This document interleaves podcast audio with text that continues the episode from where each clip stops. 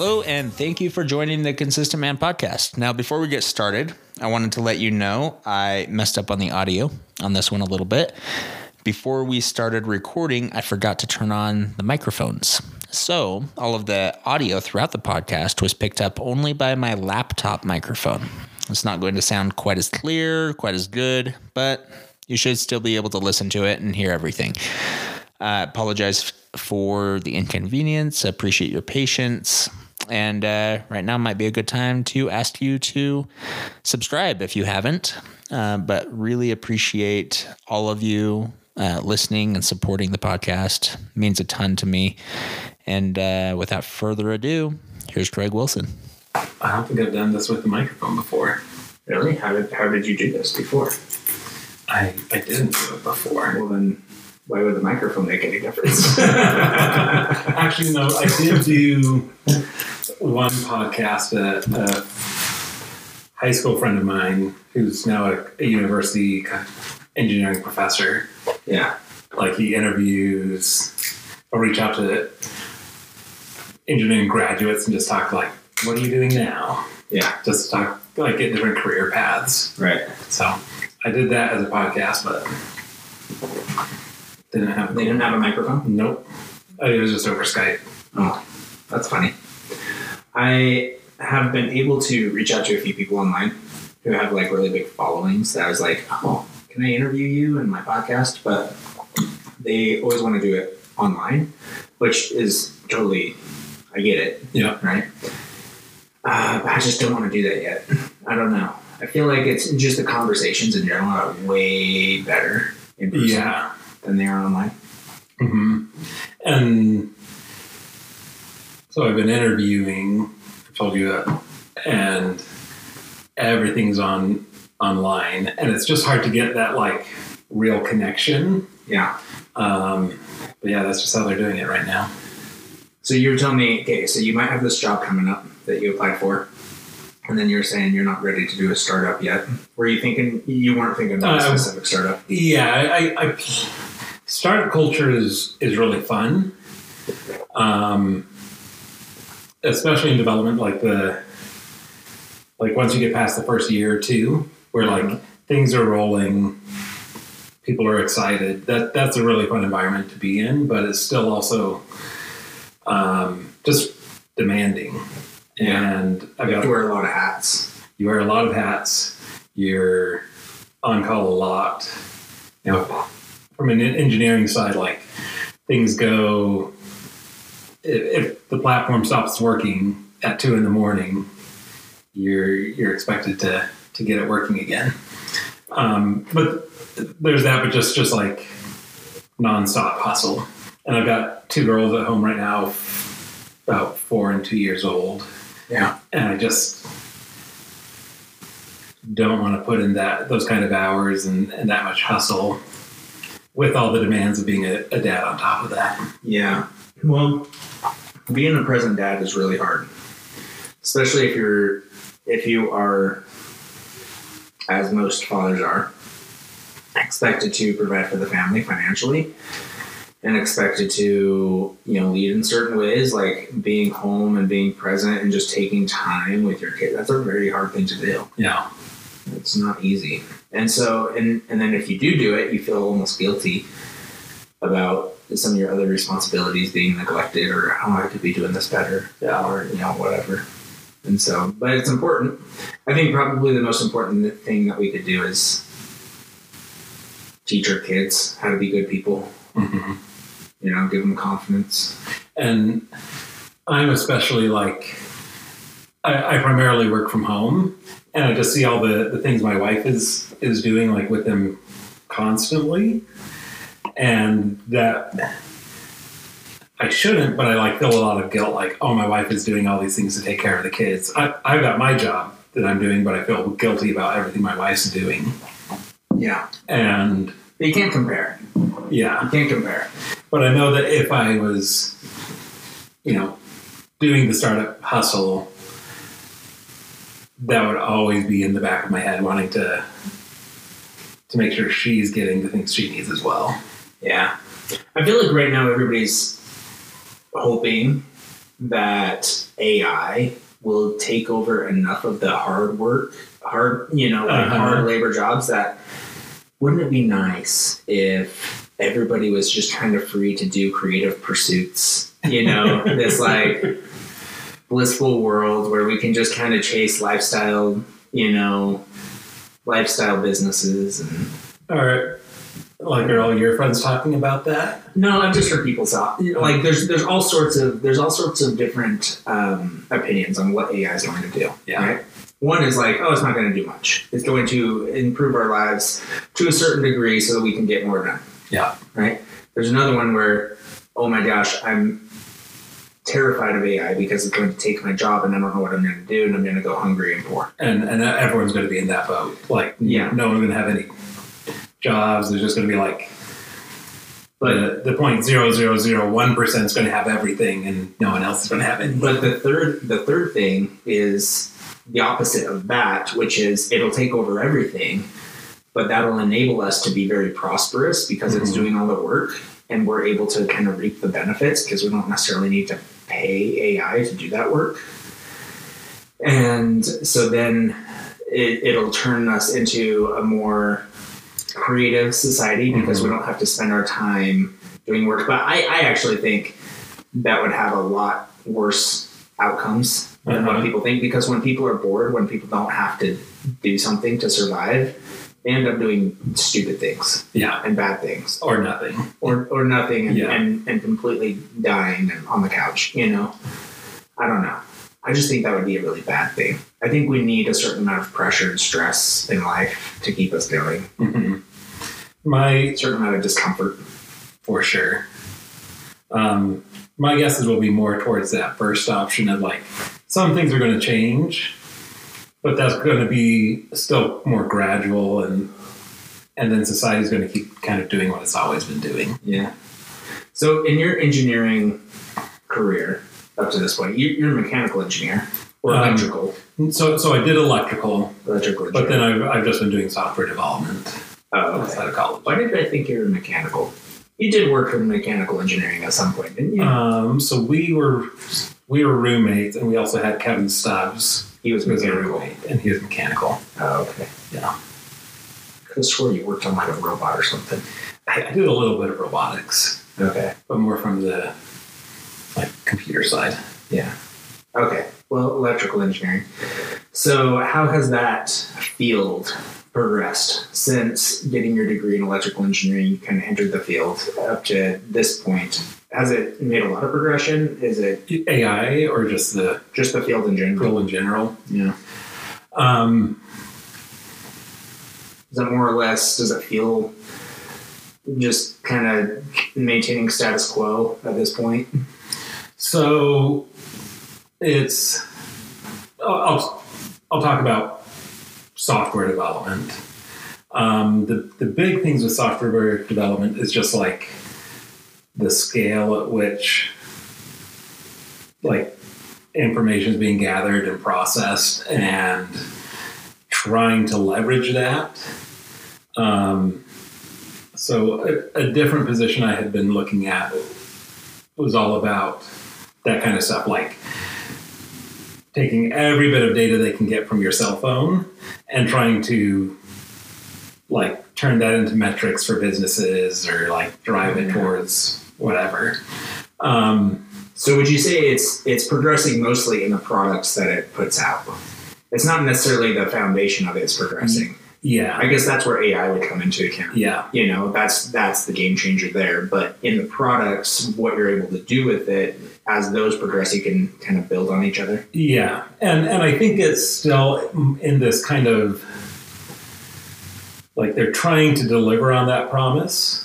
Like, oh, once we get all this information, we'll be able to, uh, you know, sell them the product they want or do Yeah. X, Y, Z. And I don't know if they're that's promise is actually getting delivered. People are still really excited about it, Yeah. but I yeah, I don't see it. Um, yeah, I don't see it like delivering on that promise. Yeah. Interesting.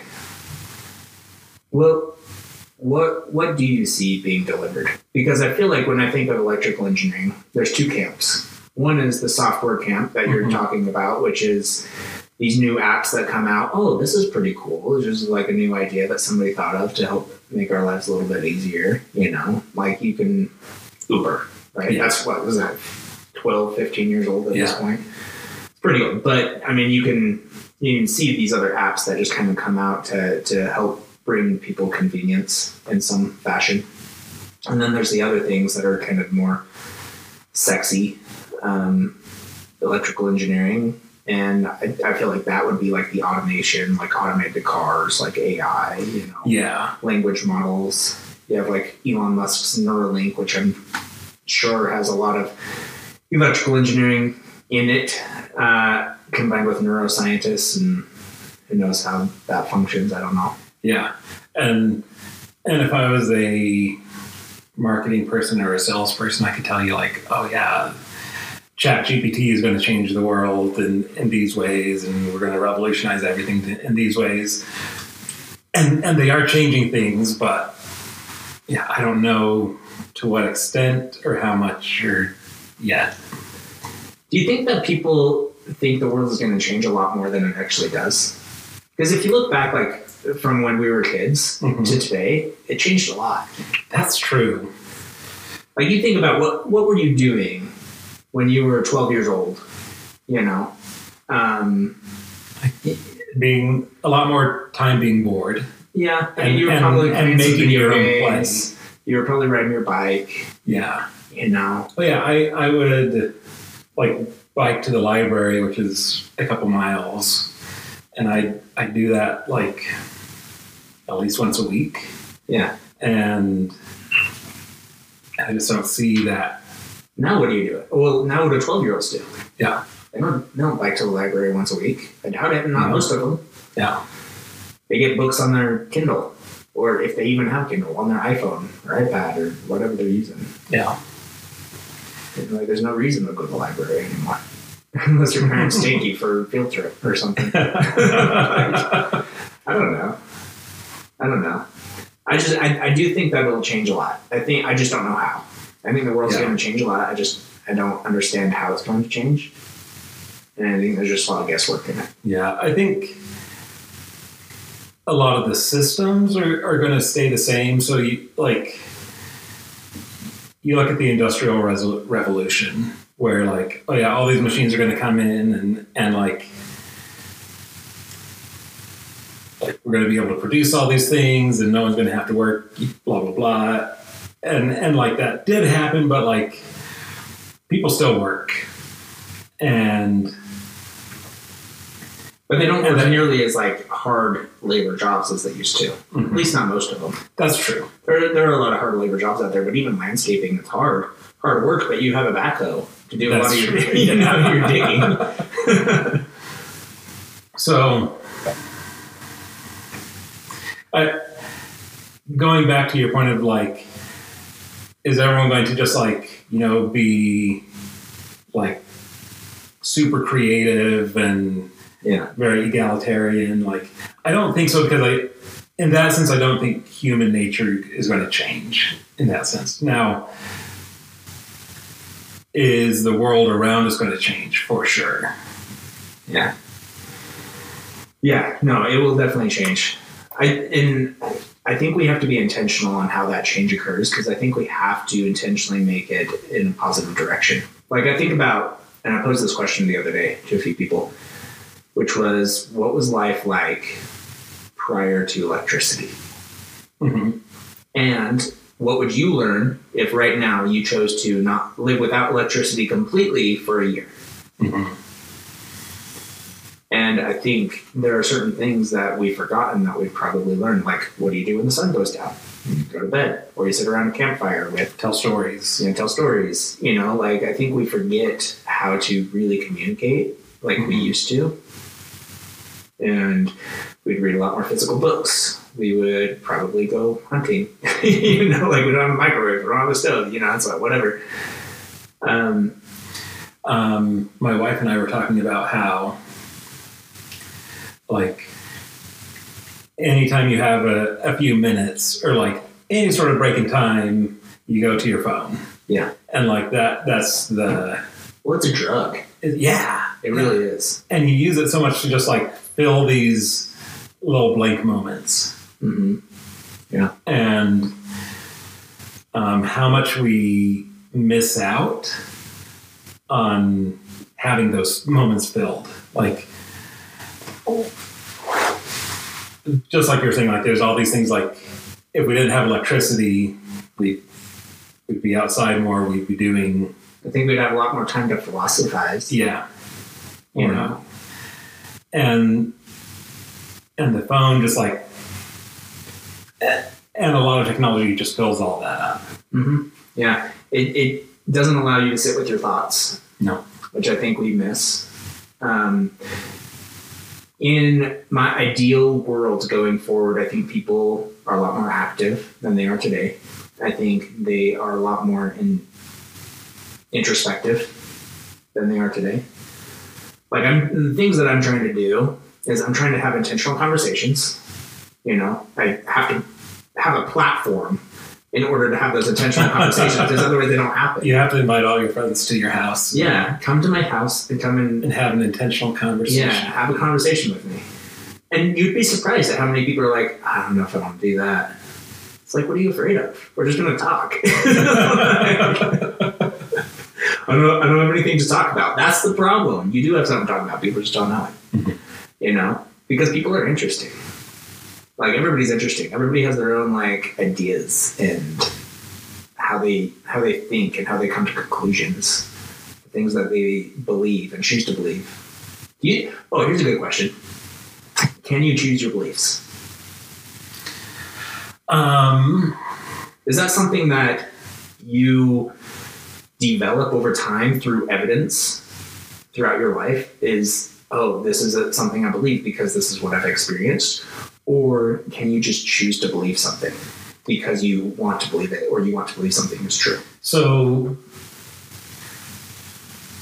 there, I thought about this, and like I think there's a a difference between like belief and what let's let's call faith for right now.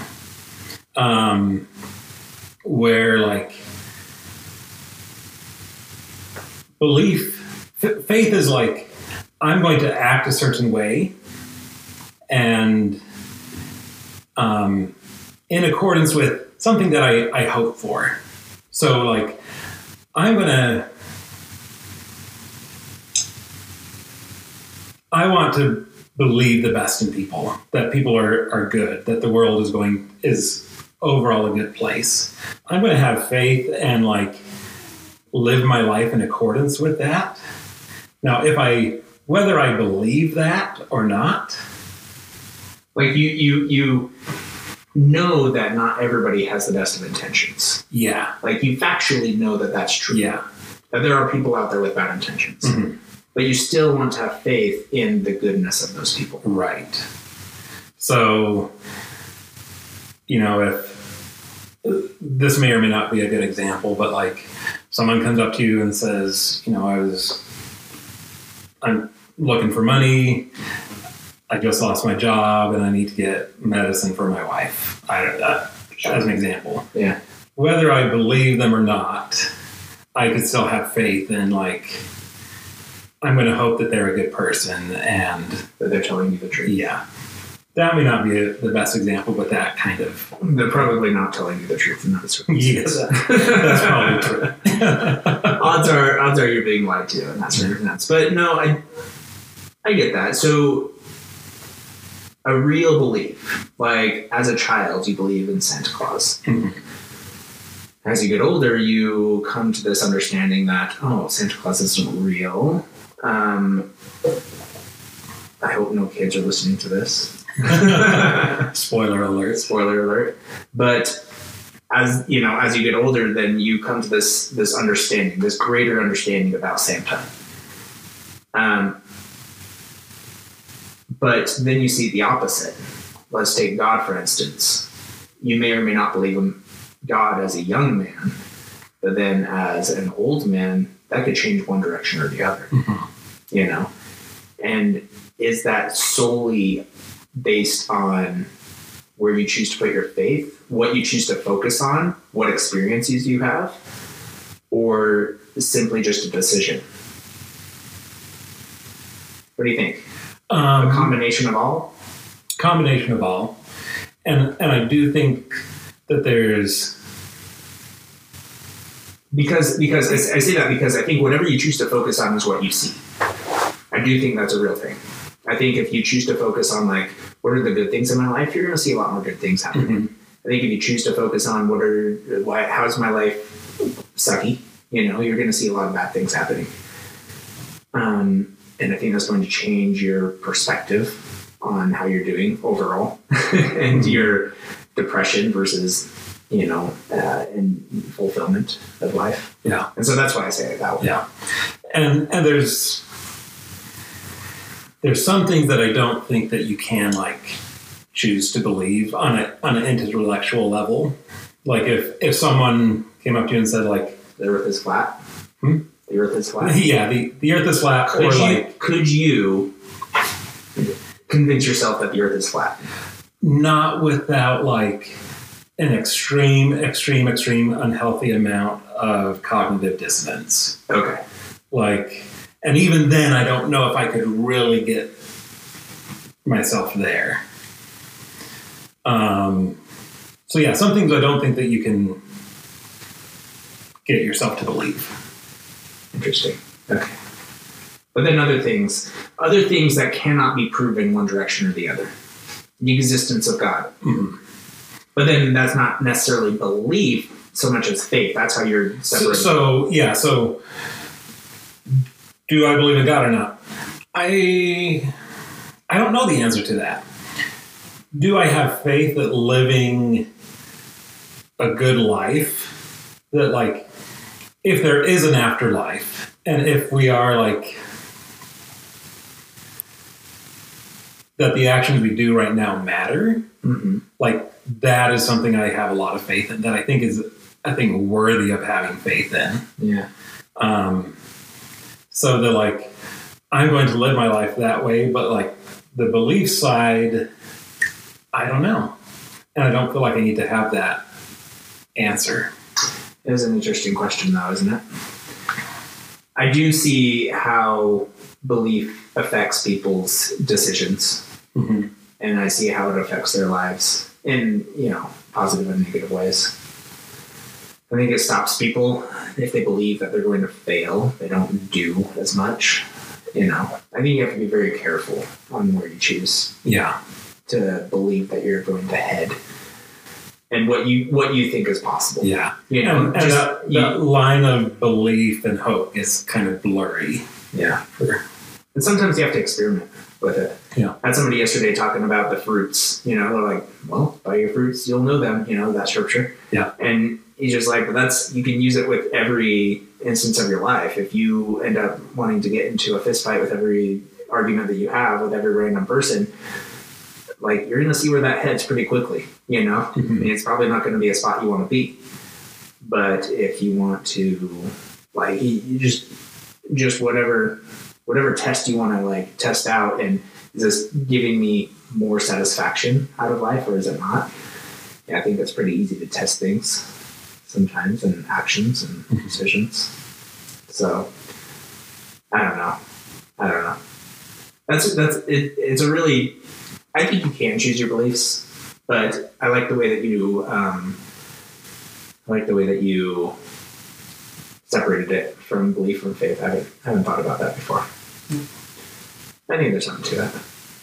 Like when you experiment with things, we were talking earlier about how you experimented with carbonating milk. yeah, Now I no longer believe that carbonated chocolate milk would be a good thing. yeah. My my wife and I have a carbonator.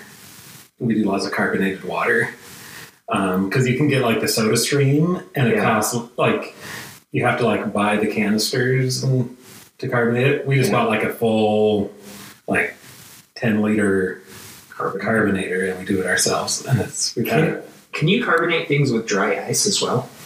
I think so. Yeah. I think you can. But yeah, I tried. I was like, I can carbonate milk. I'm going to try that. It makes it acidic and tastes like it's bad. So Tastes like sour milk. yeah. So don't do that. It, it, it fizzes in your mouth though. I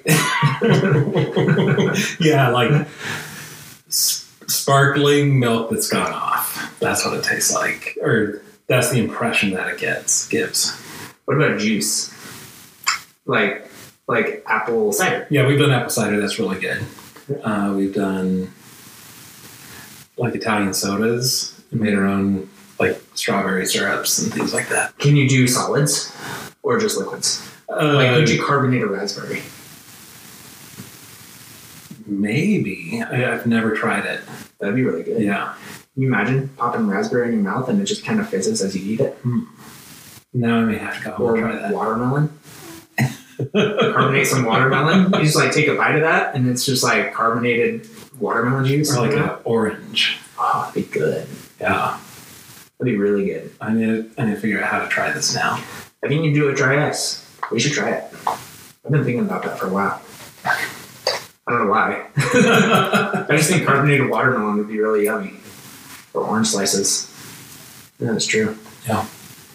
So you have the carbonator. What else? You have your wood shop in your house. Yeah. Have you been doing any woodworking?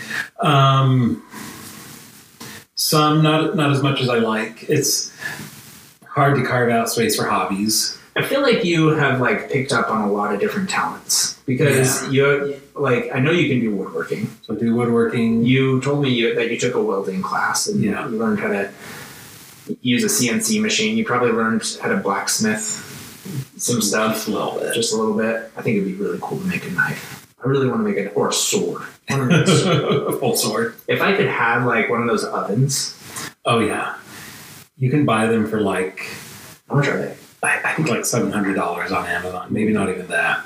Ooh. We should we should do a community oven. We should just get like a community workshop. Me and my brothers. Yeah, you, your brother has one. Yeah. He he actually was thinking about getting one of those ovens. I'm Okay. gonna go in on it with him because I really want to learn how to do that. Yeah, I'm sure it's like super dangerous though. and and I think it's one of those things where like you buy the small one and you do like two projects and you're like, oh, I need to, I need like the full anvil and the, the full smithy. Yeah. So you only did a little bit with that. What did you make? I think it was like a key ring, or like we so you, we like had a square piece of a bar and we like would put it in and then we'd we cut notches in it and then we twisted it. Yeah. So it was this weird like helical shape. Yeah.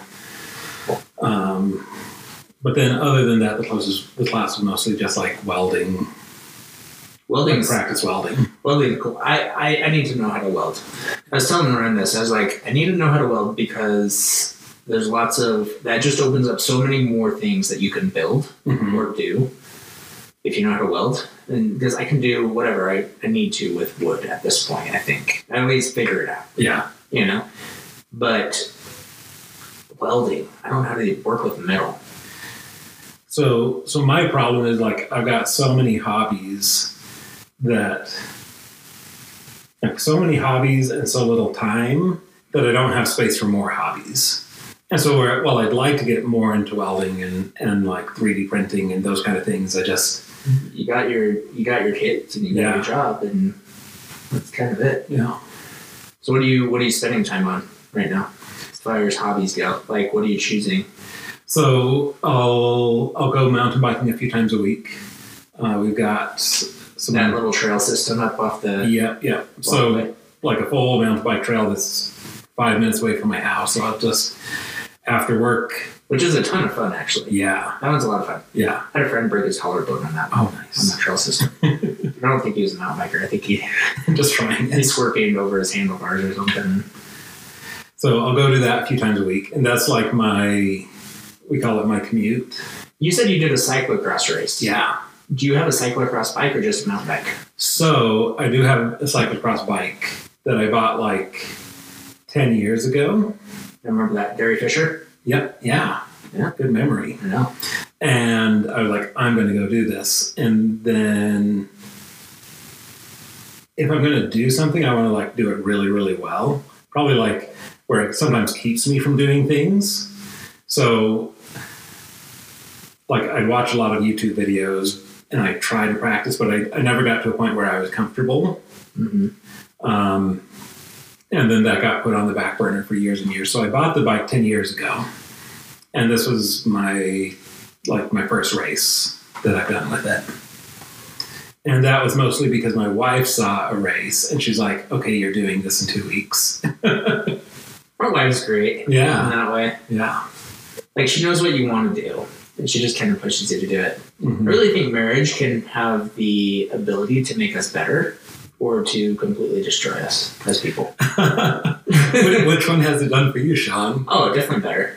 But I, I could easily see it destroying people. If you're married to the wrong person, if you're married to somebody who's like super selfish and trying to like manipulate you all the time. hmm Or not even that, even if you just like don't know how to communicate the right ways, Yeah. and so you like just build up resentment. Yeah, for sure.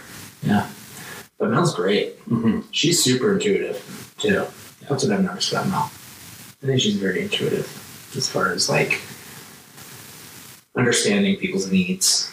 hmm And and she's like, hey, she's amazing with the kids and and really good at helping like me to get like she lets me go biking pretty much every day after work, Yeah. which I could see her really being like being resentful of that. Um, but she lets me have that time, and that helps me to be able to come home and be like a much better version of myself. Is there something that she does that she takes time out for herself? So she um, loves sampling different hobbies. So where me, I'll like shoot, I'll decide to get into something and I will dive deep and like Yeah. deep, deep, deep. She will just like stay surface and do like a whole bunch of different things. Um, and so we have like time at least once a week where it's like, okay, this is your night. You just go do whatever. Um, so she gets time that way. She loves um, like doing ceramics and flower arranging and skydiving and Skydiving, anything and everything. ceramics, and fire Yeah. wrenching and skydiving. I realized that I didn't, I didn't want it to sound like uh, and setting tables and making dresses. I, I had to have something tough in there. Crocheting voodoo dolls. Yeah. That's cool. No, it, it's really important for people to get time to themselves. And I also think, I've been thinking about this a lot as well, because as you have described, families and jobs and everything take up a lot of time and energy. But I think it's super important to maintain relationships Mhm. with people outside your home um, because I don't know. Like I, I think there's I think there's a certain amount of mental health, uh, emotional health Yeah. that goes along with like certain friendships and relationships and things like that that you need to have fulfilled. And even just as an example to your kids, you know, Yeah. like you can have friends. It's okay. I have friends. and I love Melanie, but I know that like if when she goes out and hangs out with her friends, or I go and hang out with my friends, when we come back together, there's energy there that wasn't there before. Yeah. Um, one thing I've been trying to figure out is like how we've brought it up a few times, but like time is limited. Yeah. And between all the like, how do you make sure that you're making time for all of those things, and you and your family? And yeah, it's it's just a constant balancing act. That has to be intentional. Yeah. Every day. Again, I think you can only do it if you're living like life on a somewhat day to day basis. Because you have your ongoing commitments and your ongoing responsibilities, and that's that's fine. Like your job, like you, you can't live your life on a day to day basis with like, do I want to work today or not? You know, that's not gonna Yeah. that's not gonna fly. So you have your ongoing commitments, but I think there are certain hours that you have to be just super intentional. How do I want to spend 6 p.m. to 7:30 p.m. Like today. Like last night, I spent it reading books to my daughter. Do I want to do that again tonight? Maybe I want to go mountain biking. Maybe you know whatever.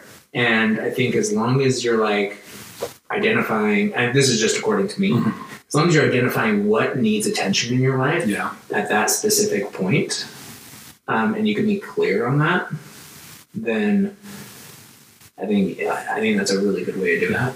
I like that. One of the things I I tell myself sometimes is like, there's no such thing in, as balance in life. There's always balancing. Yeah. So it's like a this active thing, and I, and I like that idea of like each day.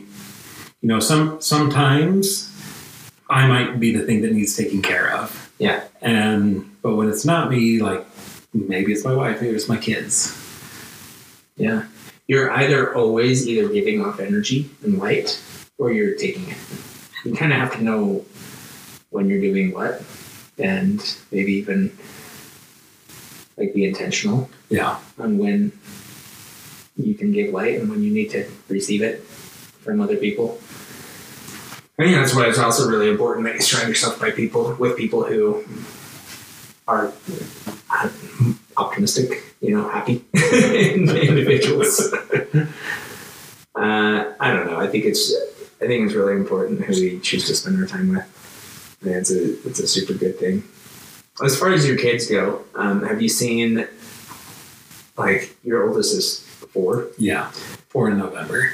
Yeah. Have you seen your own actions and your own idiosyncrasies rub off? Oh, for sure. Like, I'm just trying to think of like some of the things she'll she'll parrot. Um, I was emptying the dishwasher and I finished, and she's like, "Dad, you did a good job." oh, thank, thanks, Piper. It's really nice of you to say that. uh, not to pat my own back, but like Piper is like really good at like please and thank yous and like Yeah. You get her some water and she'll be like, oh, thank you so much. and it's just, it's little and it's sweet. Yeah. One of the one of the best things that I've ever heard was from Jordan Peterson on kids, and he was just like, just make your kids so that you like them, because if you don't like your kids, nobody else is gonna like your kids. you mm-hmm. know, like make them enjoyable, like good people. You know, teach them how to be good people. I think that's I, I you know, I think that's the best you could hope for. Are, are you seeing any of the things with with your daughter yet? Oh yeah, oh yeah, a ton. Yeah, she. I was. I was. I gave her a bath the other day, and I was like rubbing her feet with lotion. I was giving her a little foot massage. She puts her hands behind her head and just like leans back, and she goes, "Thank you, Dad, Dad." You know. and then she takes her other foot and puts it up to like give me her other foot, so I can rub that one. It was just super cute Yeah. yeah, she's she's I don't know. I am obviously biased, but she's the best. She's great. And so there are certain things about parenthood that you cannot explain. You just have to experience. Yeah. Yeah, it's just it's just what it is. You know, but at the same time, you know, I think you have to not let it overconsume your life. Parenthood. Yeah, parenthood. Because I think it can. There's like m- maintaining yourself in in the middle of being a parent. yeah, yeah, And that is some, something that I want my kids to see. Like, yeah, mom and dad can, we can still go out and do meaningful things as individuals yeah. while being good parents. So let me ask you this: as far as that goes, are there any? I'm I'm talking like bucket list items here. Okay. Like throughout your entire life, is there anything that you've like thought about for the past like 15 years that you want to do at some point in your life? You just haven't gotten there yet. Um, I really want to live abroad at some point. Where would you live? Uh, we've talked about going to, to Hungary, Budapest. Ooh, why? Um, well, one, it's really cheap. Not not really You can't you can't choose to live based on being really cheap. There's a lot of there's a lot of I mean, developing countries out there it that are really cheap.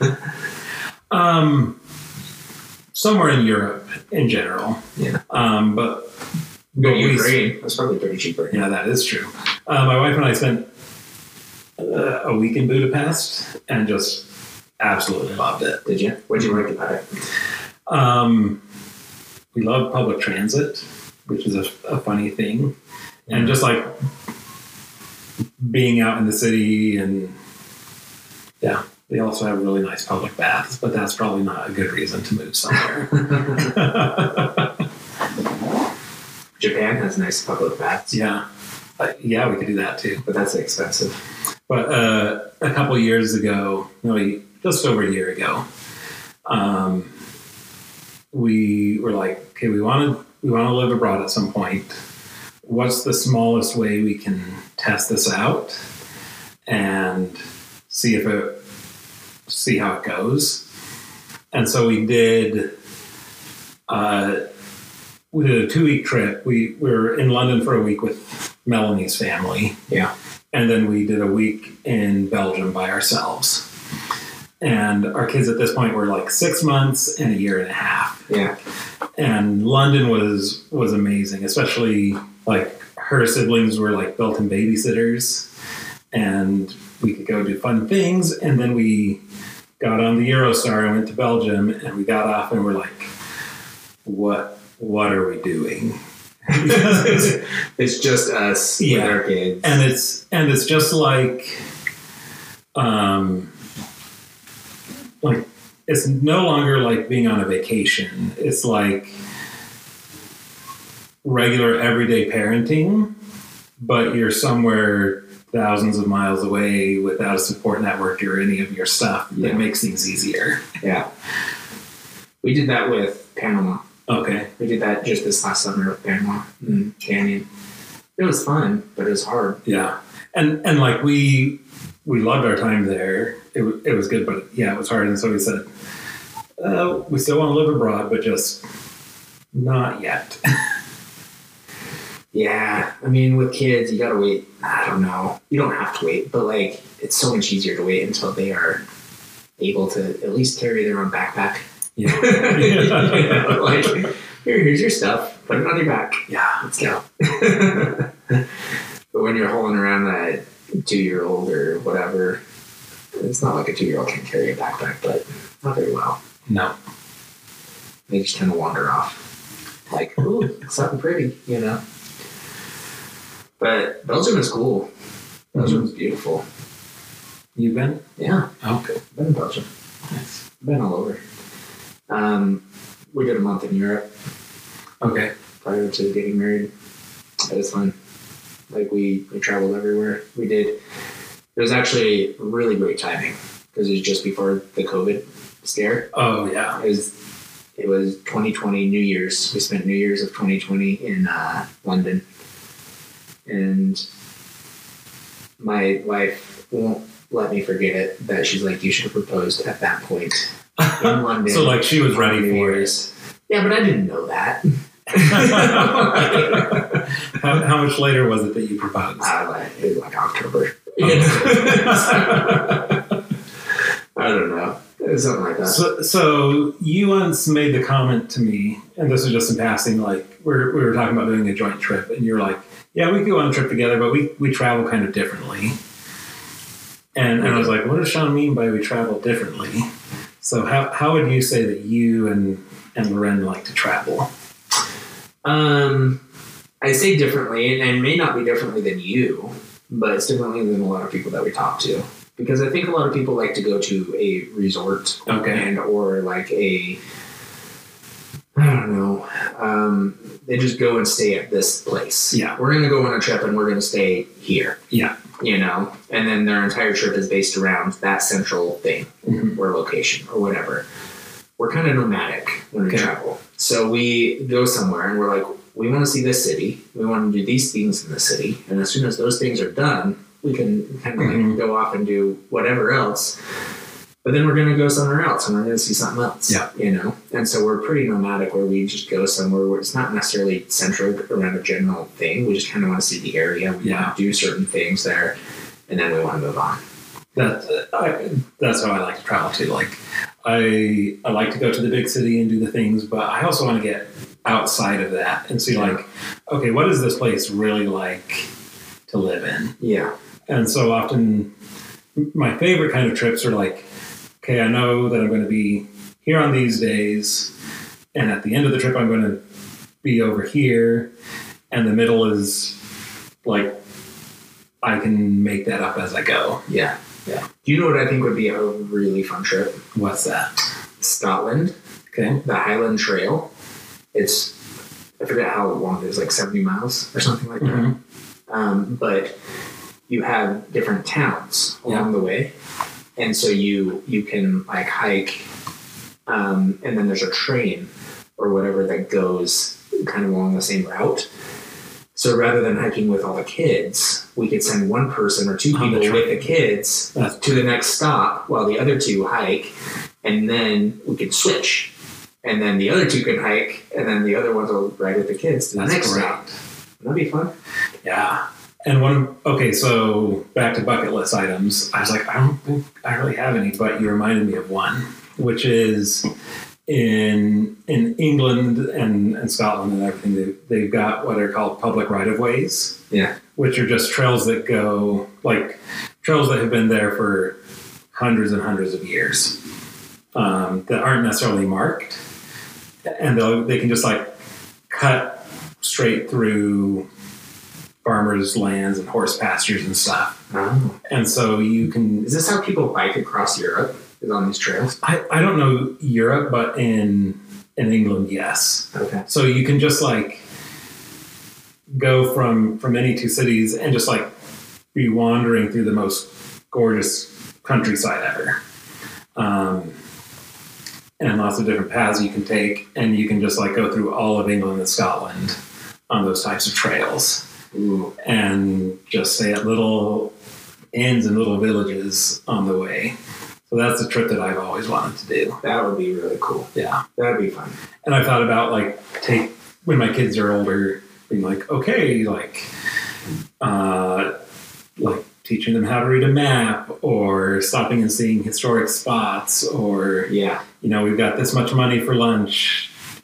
There's a whole bunch of different tie-ins that you could do of like teaching different random things. Yeah, hundred percent. I think that'd be awesome. There's like all of these different types of walkabouts Mhm. because like there's that there's that one that you just mentioned. There's the Highland Trail that I just mentioned, and then I think there's that I was looking at. There's some like down in Patagonia that you can Okay. do.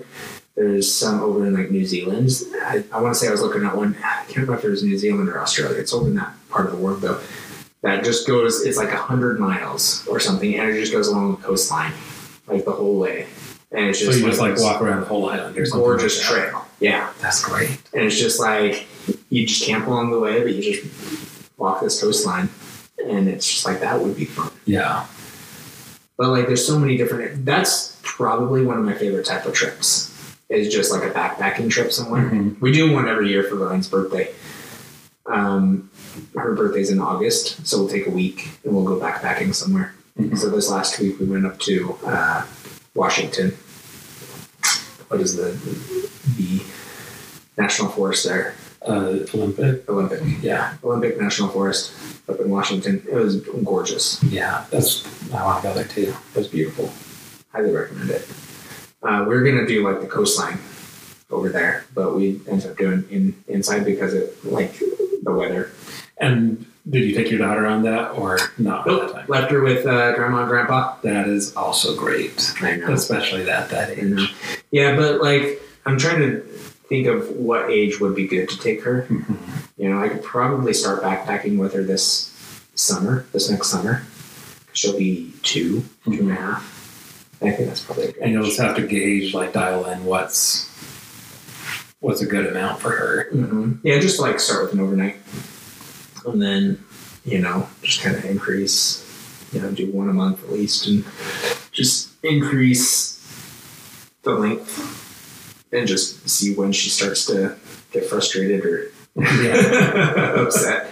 But I saw this whole family, like when we were in Olympic, this whole family came back. They were coming back the other way, and it was Mhm. like the oldest was like ten, maybe Wow. and and then the younger kid was probably eight, and um, there were two of them, and the two parents, and they had hiked probably 15 miles a day for the last Wow. five days. with all of them. Yeah. See, I, I try to, Or 12, 12 to 15. I, think, I want to say it was like a 50, 60 mile trip that they did. And they're like, it was beautiful. And we didn't Yeah. see anybody until we got here, you know.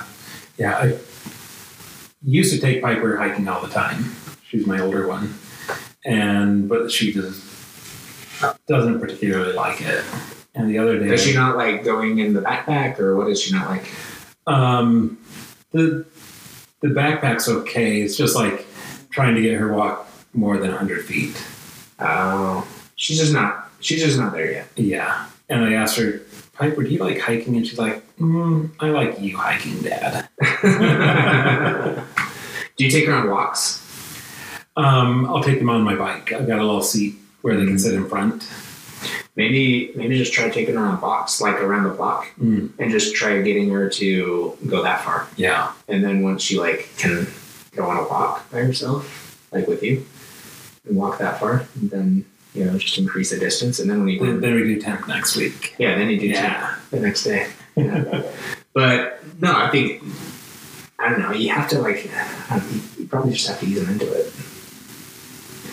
Like with, with Canyon, I, for sure, I wouldn't even let her walk at this point. Like, no, you're gonna take too long. Like, but once she can like, because she's starting to, I take her on the walk every day, and once she's, she wants to walk by herself, but it takes like an hour to get her to go on her walk because she wants to stop and lay down.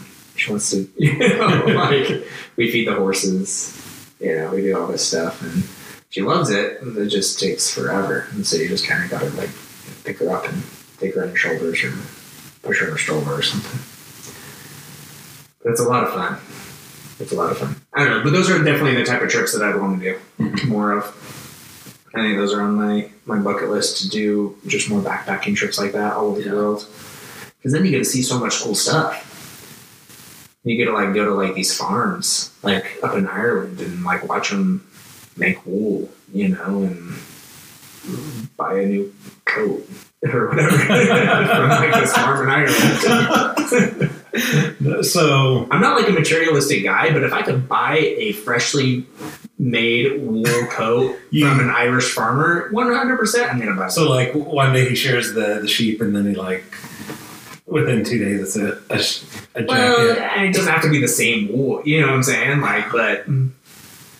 like, there's some cool stuff. I actually think. Okay, so here's my prediction for because everybody likes handmade stuff. yeah, Everybody likes just like things that people put time into. right.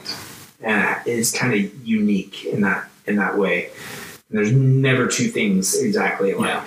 People like that, and so I think when we get AI going, it's going to create a lot of things that people want on a day to day basis. But then there's going to be a premium for human made stuff. stuff. Yeah, Just like sure. this is my creativity. This is me making this. This is not a program. Yeah. Yeah, this is human, and I think there's going to be a, a premium for that. Always, I don't. I don't think it matters how advanced the technology gets. I think people appreciate people. and and especially like because it will also get i think we've seen like a decline in in the trades and stuff Yeah. and and so that stuff will just only get more kind of unique more rare You know what makes me feel really good as a as a man is the ability to like fix things in my house. yes You know how many men like have to like call a plumber, and I'm like, I hate doing plumbing, but I, at least I know how to do most of it. You know, like there's certain things I, I wouldn't trust myself with. Like the more technical it gets, or the more like if you have to like break up the sidewalk or whatever, I'm like, oh, I'm gonna get a professional and do that. But for most things, it's like get some electrical problems, you, know, Yeah. like and if i don't know how to do it i can watch a youtube video and be like okay i got it yeah, and that usually goes pretty well Yeah, yeah, most of the time. But I think you're right. Like the trade, the trades that people like manual labor, like they're going, they're going south. Like Yeah. people are not doing those, and so I think there's just going to be a higher and higher demand for them. I don't know. Yeah. I almost want to like teach the next, you know, I might be opening up a school Okay. and it's going to start with like five to 10 year olds. Actually, probably preschool too, because I have Canyon that need that. So like one to five and then five to 10. And then you're just going to get them to do random DIY projects around your house. Yes. That's that's the plan. Child labor. 100%. They're going to be my little minions. No, uh, it's going to be like a Socratic method school. Yeah. um, and I would.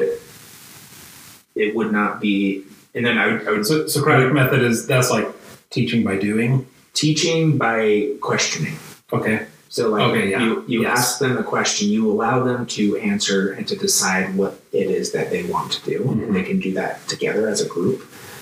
Um, and and you allow them to choose the books that they want to read. You allow them to go at the because kids are naturally curious. And Kids mm-hmm. will naturally like want to learn things, and, I, and you know we think. I just I have this belief that the education system that we grew up with is not a good educational system. Yeah, it's easy to see that there it is not super functional. No. And it's like you put somebody at the head of a classroom who lectures to kids who don't care what they're lecturing about, you know, they don't have any like say in what they're learning. Yeah. They don't have any, you know, they may be bored out of their mind learning it. They're not going to remember it anyway. You know what I'm saying? Yeah. It, it's just like there's this, there's a better way of doing it. Or or the teacher. So I've got a lot of teachers in my family. Like the the teachers are restricted to like this is how you have to Yeah. present it. This is how how you have to do it this way. Yeah. Yeah. So opening up the school would be basically the opposite. We wouldn't have any lecture type of instruction at all, all the way up through high school. Mhm. It would be Socratic method of learning all the way, and you're like you put these kids into groups. You allow the, them to vote on a group leader. If that leader gets too power hungry, they can be voted out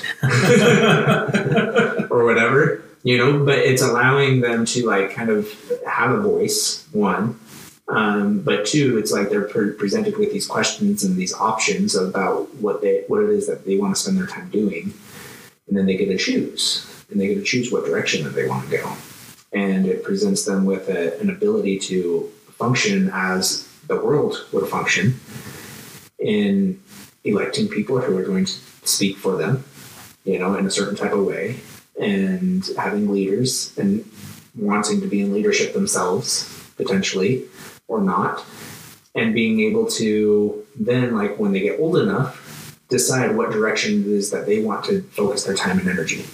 You know, so when you're like 12, you might identify three to five people in the community that you look up to or that you want to know mm-hmm. more about. And then you help them, like, okay, first identify those and reach out to them, formulate like a really good email or letter or something, reach out to them, ask for a conversation. As a 12 year old, reaching out to this person and say, hey, can I have a conversation with you? And then ask them, ask to shadow them for a month or something, you know? And like when you do this, and you might get some no's, but most people for little kids asking Yeah. them, you know, they're going to say, yeah, sure, come. Because that's cool. One, that the little kid is doing it themselves and that they have the ability to do that. And then two, they get to see what people, how they function in the real world, Mhm. you know, and they are able to then become. Now you may get you may get some lack lacking, I guess, in certain subjects, Yeah. Yeah. but you know, to be honest, I think that's fine because like like as long as you're like learning certain history that you need to know about how things work, right? Here's where the Mhm. government came from. Here's why we have our form of government, you know, and you kind of lead them in that direction. Um, and as long as you, you know, like they can go at their own pace with math, like you have time set aside so that they can like Yeah. spend time on that. Like you you do have to spend time on Certain on things. everything to, Certain to some things. degree. Yeah. But the the how you learn much is much more important than what you learn. Exactly. Right. And so I think history is super important. I think books are super important. But like I think I have the belief that if you allow kids to choose their own direction and mm-hmm. help them to not just read the right things, but to learn to love reading in general, then they're going to end up reading those things. Yeah. You know? They're just gonna naturally get more curious about how things work and function and mm-hmm. why. And you can instead of trying to lead them and have them be resentful of having to learn things that they don't necessarily want to learn, you help them cultivate their curiosity Yeah. and you know find answers to the questions that they naturally have. Yeah. I think everybody's that way. So and so that's that's I think I'm gonna do it. I think in the next year I'll probably have one. You get you'll get started. Yeah, by next Wow. fall. Yeah. Because I applied to start one. It's an affiliate program of a private Yeah. school that already exists, and I was accepted. They had like Oh, cool. they had like 400, they had over 400 applicants, and they accepted like 80 or 82. Nice. So I I think we briefly talked about this before. So what what would the next steps on that be for you? um, it would be to I have to decide by this month, by the end of this month, um, probably by like next week. But I'm like 90% Okay. leaning that direction. Then I go through training. So there's a certain training on how they do things and why they do it that way. Yeah. But then, then I'd have to look for a uh, location to put it. so, but I actually think we'd have a lot. I, I think especially in this area, there's a lot of people who are more homeschool centric Yeah. and that type of thing. I think we get a lot of students Yeah, I think so too. through that way. Lots of families, lots of interest in that type of learning. Yeah. And as long as you hire the right people, I wouldn't want to be the day to day person mm-hmm. doing that. But, you know, being involved and making sure that the right people are in place to help the students progress in the best ways possible. That's that would be my main focus. I already have somebody who I'd work be working with this on and his wife was in education for 20 years, but she saw the problems in that, so Yeah. she wanted to change. And so, you know, I've already had some of those conversations. So she'd probably end up running the day to day initially, uh, which would be Yeah. which would be good.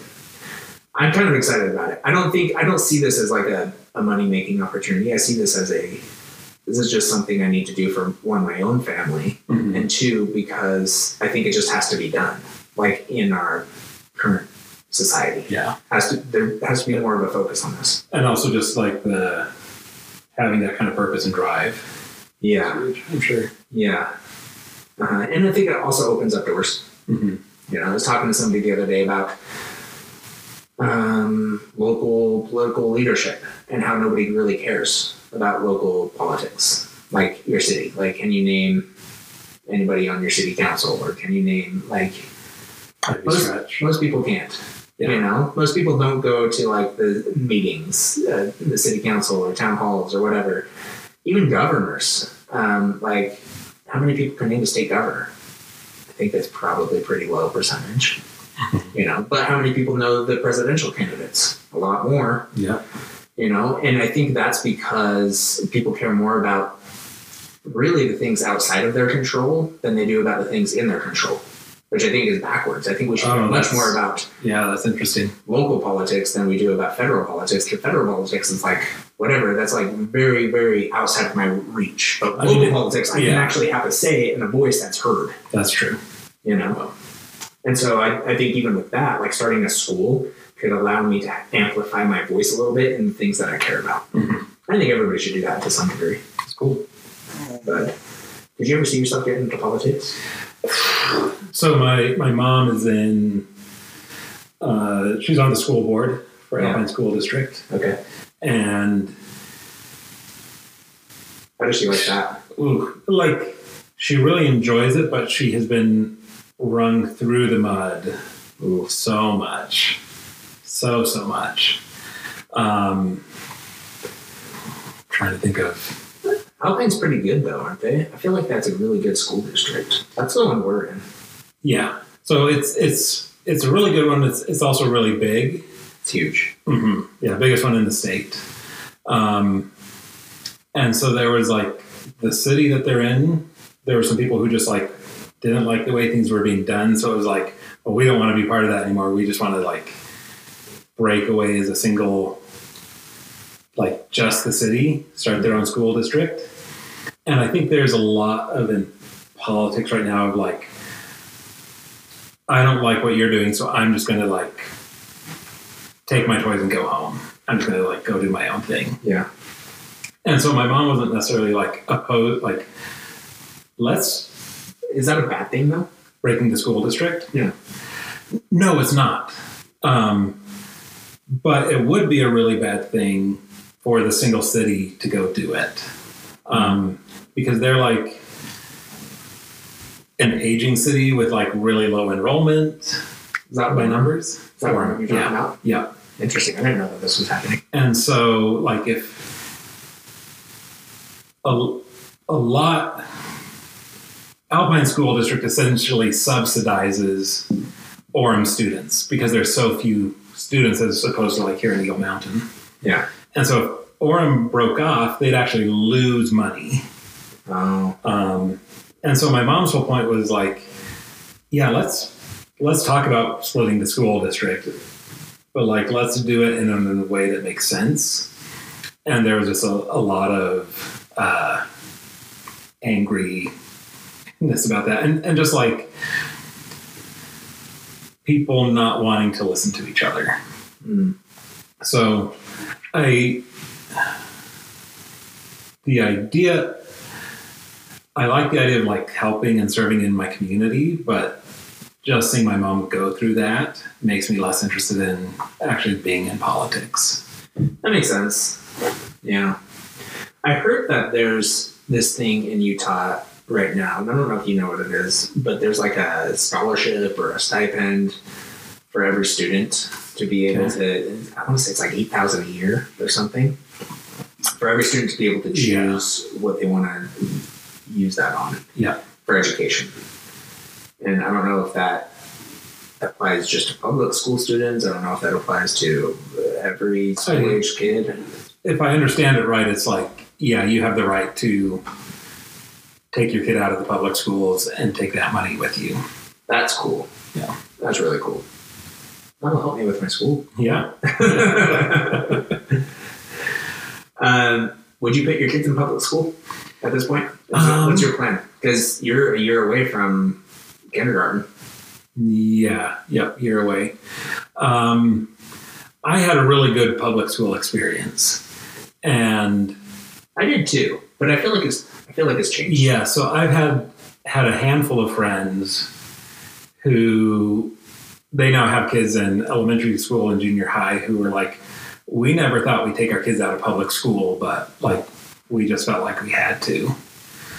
Um, so I, I hope to go the public school route, but depending on how that went, it- yeah, I might might take them out. Yeah. Well, if I end up starting my school, maybe I'll convince you to send her there. I don't know. I I, I actually uh, I think it's something that every parent needs to like really think about because I think that's just the up to this point anyway. It's just kind of in default. Yeah, I'll just put my kids in public school, whatever you know. I think that's how most people think. I think that there's a certain population that thinks otherwise, but I think that population's growing. I I do think there's value in like well-funded public schools can really help um, what like minorities or special needs, those kind of people that that need Yeah. that need to not be left out. Um, but the the whole system right now doesn't seem to be serving groups well. The one thing I'm really concerned about with the private school is extracurriculars. hmm That's one thing I think the public school system does very well, whether it's sports or music or, you know, uh, whatever. I think probably sports and music are the big ones, but ex- drama, Yeah. you know, extracurriculars where you can really help kids get involved into different things. Than the standard academics, quote unquote. which I don't. I'm not planning on just staying with the standard academics, but I think having those options open to kids. Mhm. But I, I, I still, think, I think that's a something that all homeschoolers can do right now. Anyway, is they can go to their public school to just Or- do extracurriculars. Almost a la carte Yeah, for those things. yeah. Because I've had I had kids even when I was growing up. I had kids do that. Mhm. I had friends who just came for wrestling and band in seminary. You know, it was like that's the only time they were there. Then they left. like, where are you going? What are you doing? Yeah, School's no. not over. Yeah, I don't go to class here. Sorry. I'm like this kid is like super cool, but uh, you know, he just he didn't go to public public classes. He he'd come, he'd do his track practice. We'd, I pole vaulted with him, I wrestled with him, I yeah, did a bunch of stuff with him. But he uh, yeah, he didn't go to any of the classes there. Which at this point I understand, but I, I actually think my public school was very good. Yeah. Like we had a lot of really smart kids. We had a lot of really self-driven kids. I don't know if it's the same at this point as it was because I think things change We've been out of it for a long time. like 20 years. Yeah, but it doesn't seem like that long. It just is. Yeah. it's a long time for things to change. Anyway, well, we can start to wrap this up. Yeah. We've been going for an hour. Yeah. But this was fun. I enjoyed it. Thanks for coming all this way. No, thanks for having me.